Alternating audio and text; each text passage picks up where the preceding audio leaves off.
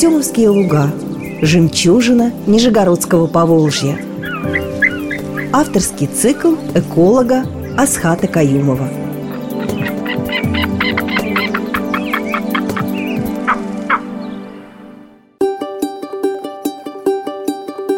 Здравствуйте, уважаемые радиослушатели! Продолжаем серию наших с вами бесед, посвященных уникальному природному комплексу, который называется Артемовские луга. Я думаю, многие про них слышали. И находится этот уникальный комплекс практически вплотную к Нижнему Новгороду. И вплотную к городу Кстово, потому что он вообще формально в Кстовском районе. Находится он на берегу Волги, и это кусочек Волжской поймы, который таким волшебным образом уцелел, потому что было принято разумное решение не поднимать Чебоксарское водохранилище еще на 5 метров и не топить эту территорию. Благодаря тому, что пойма – это всегда территория с богатыми и с разнообразными природными условиями, то именно здесь у нас чаще всего скапливается большое количество самых разных видов. Ну, то есть условия разные виды разные. И поэтому именно в поймах мы можем видеть самых разных обитателей живой природы в их естественном виде, а поймы у нас почти не осталось. В Волжской пойме осталось всего несколько кусочков, все находятся в Нижегородской области. И, собственно, вот Артемовские луга – это самый близкий и самый хорошо сохранившийся кусочек, который находится практически в городе. Полчаса пути пешком от Нижегородского Кремля. Но понятно, что это практически центр. С одной стороны центр, с другой стороны хозяйственная деятельность там не ведется уже больше 10 лет, и в силу этого там в нетронутом виде сохраняются различные природные комплексы.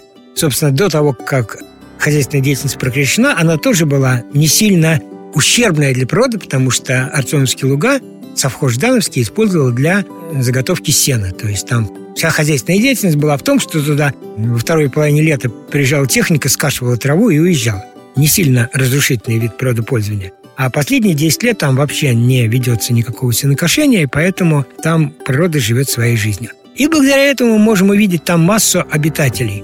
И сегодня мы поговорим об одном таком обитателе. И обитатель будет, ну, наверное, для всех знакомый, потому что это герой русских, таджикских, монгольских, украинских, белорусских и прочих сказок, который широко известен как хитрый зверь, зверь немножко плут. Ну, наверное, все уже догадались, что мы сегодня говорим о лисе.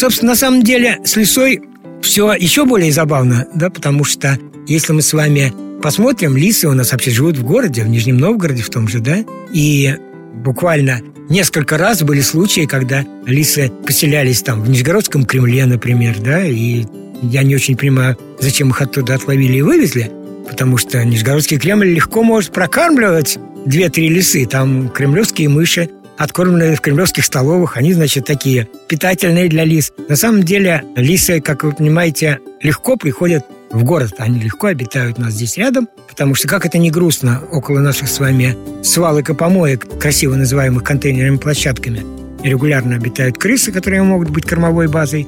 На территории города достаточно много мышей, а уж сколько мы оставляем всяких объедков для них – Поэтому лисы прекрасно чувствуют себя в нашем городе. Если мы посмотрим крупные парки, например, в парке Швейцария, две семьи лис живут уже многие-многие-многие годы. Отдыхающие регулярно видят там лисят. Если мы посмотрим по окраинам, то мы тоже этих лис найдем. Но понятно, что в норме лиса не живет в городе.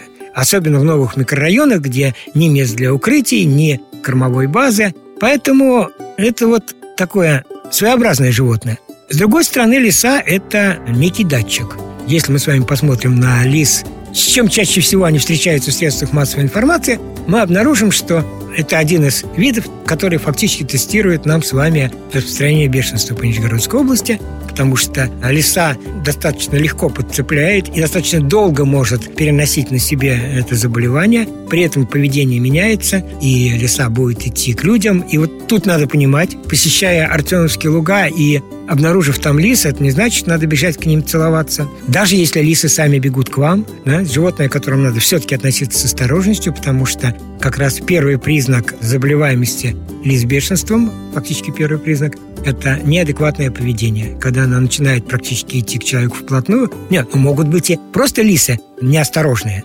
И могут быть лисы, выращенные людьми, так сказать, ушедшие в природу. Они вообще практически ручные, они как кошки, они себя ведут э, как прекрасные домашние животные. Лиса-то легко приручаются, легко выращиваются. И ничем концептуально от собак и кошек не отличаются. Они прекрасно приручаются и прекрасно потом ходят к человеку, ластятся там, любят его как родного, да? Но, с другой стороны, из дикой природы это животное может приносить бешенство, и поэтому, встречая лис в том числе даже в городе, даже в Кремле. Не надо кидаться к ним, пытаться делать с ними селфи, смотрите, как она мне лежит в носик. Надо все-таки соблюдать некую социальную дистанцию, потому что лиса, конечно, не носитель коронавируса, но бешенство тоже ничего хорошего. Но это так, это небольшое санитарное отступление, потому что на самом деле в естественных условиях лисы не могут быть вечно носителями каких-либо болезней, потому что они же сами от них погибнут. Большинство лиц в нашей области, естественно, не являются носителями бешенства. Мало того, ветслужба активно занимается раскладыванием прикормки, которая обеспечивает вакцинирование этих животных. И в результате у нас с вами большинство лис вполне такие здоровые, прекрасные звери. Ну, а на самом деле в Артемских лугах мы можем видеть лис в их естественной свободе. Причем лисы там живут круглый год, и мы можем наблюдать их как летом, летом поосторожней, да, потому что они очень осторожные животные, стараются не попадать на глаза, но летом, если вести себя прилично, тихонько, то можно аккуратно найти лисью нору, например, и наблюдать лисят, потому что с июня месяца толпа лисят, лисята маленькие, они не, не такие старушки, будут, так сказать, играть около норы, и если мы ведем себя прилично, то мы можем это дело наблюдать. Собственно, мы можем это наблюдать и в других местах, где они обитают.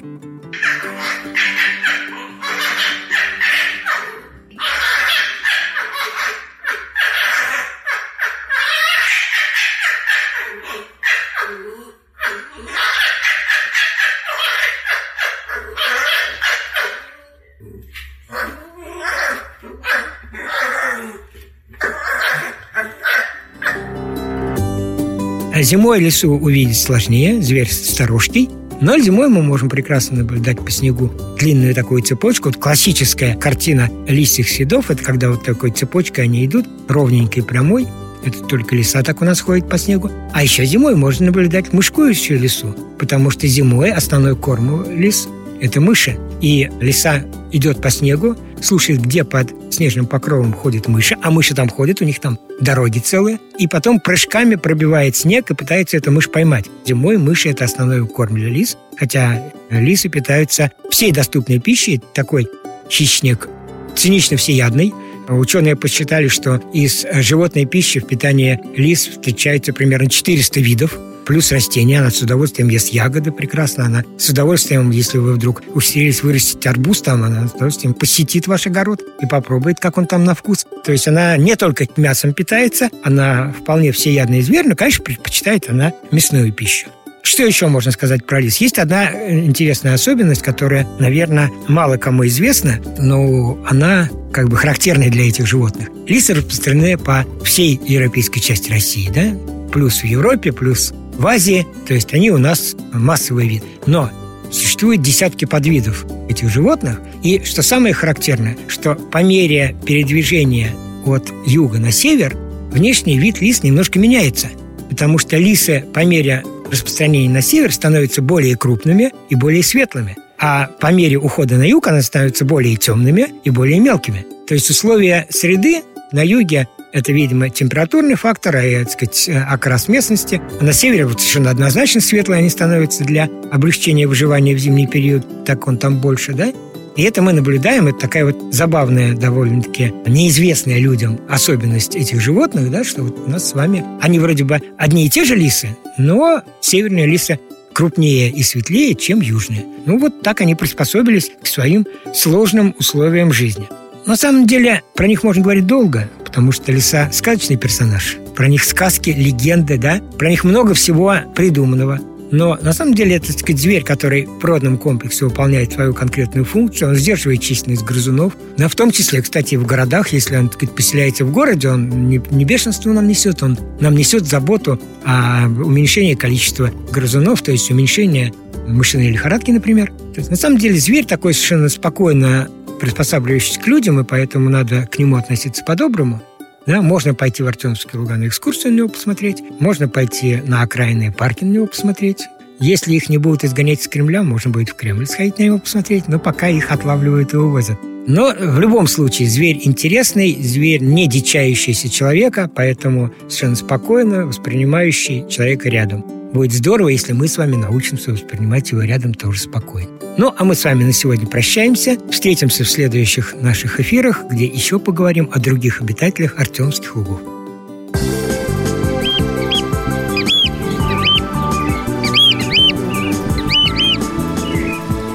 Артемовские луга.